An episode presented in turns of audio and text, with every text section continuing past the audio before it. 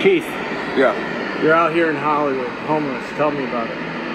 Um, well, uh, let's see. There's not too much to tell, honestly. Um, I could probably get off the streets if I tried a little bit harder, applied myself. Um, it's not really that dangerous, like everyone says, as long as you uh, stick by yourself and don't hang out with other homeless people. You're usually pretty okay.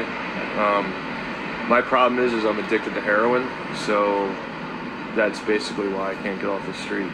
Um, I ended up losing my job in the uh, housing industry when the market went down, and I was addicted to painkillers.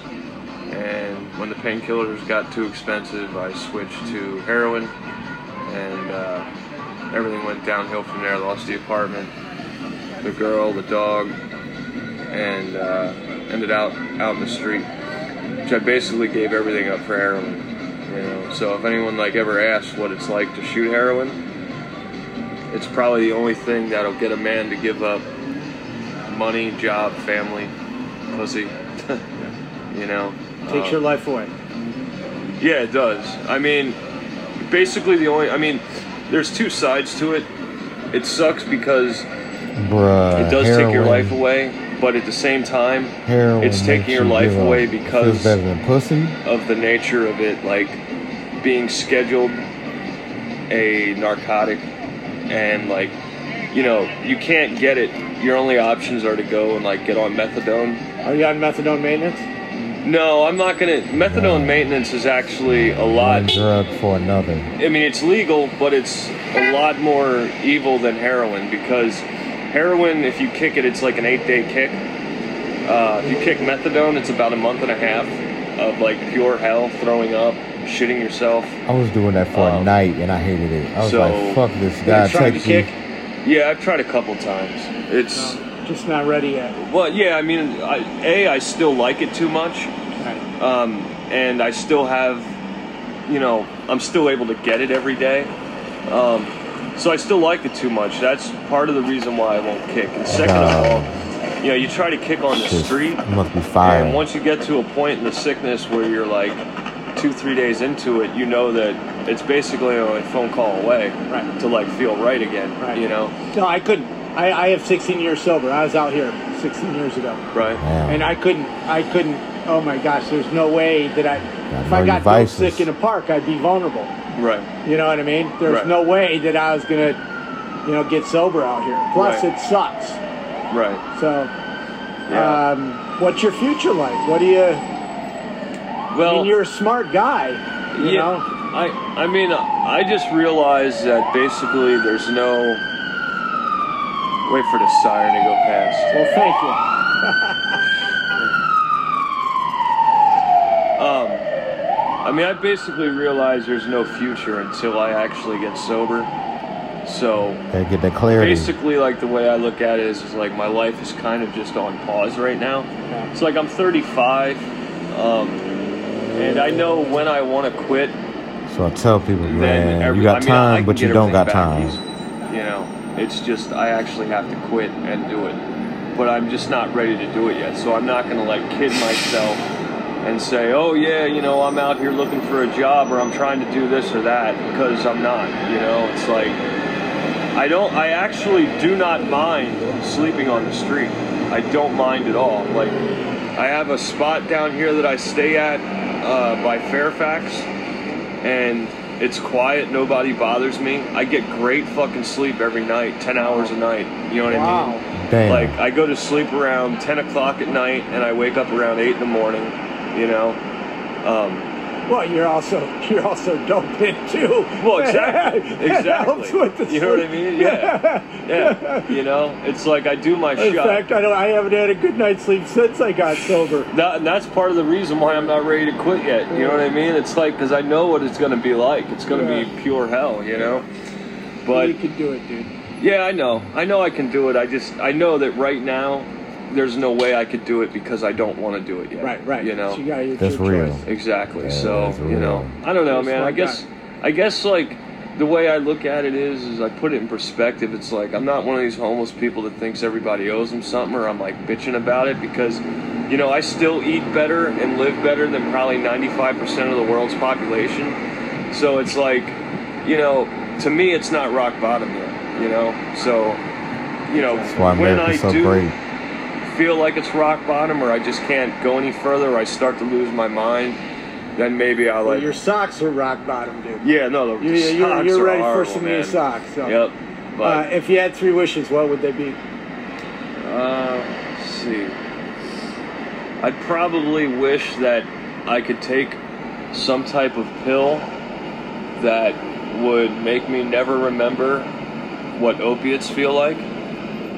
And then, uh, let's see. Second wish would probably be to have my dog back. And the third wish would probably be to have my cat back. Yeah. That's what I'd wish for. Well, thank you very much Simple for talking. thing. Oh, no problem, man. Thank you. Take it easy.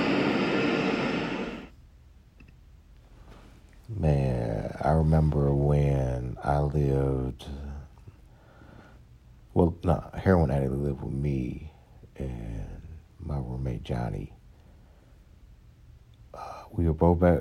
Okay, so Johnny was staying. Him and we had got back from Iraq. Uh, two brigades got back, so it was like too much. It was it was too many. Housing was coming out of premium in the springs, and that shit's expensive. Uh, so couldn't find a place right away. Understand they extended stay. Then to find a place on Mazatlan and Col- College Springs. They said it was the hood, but I can get a piece of there, so it wasn't that hoodish to me.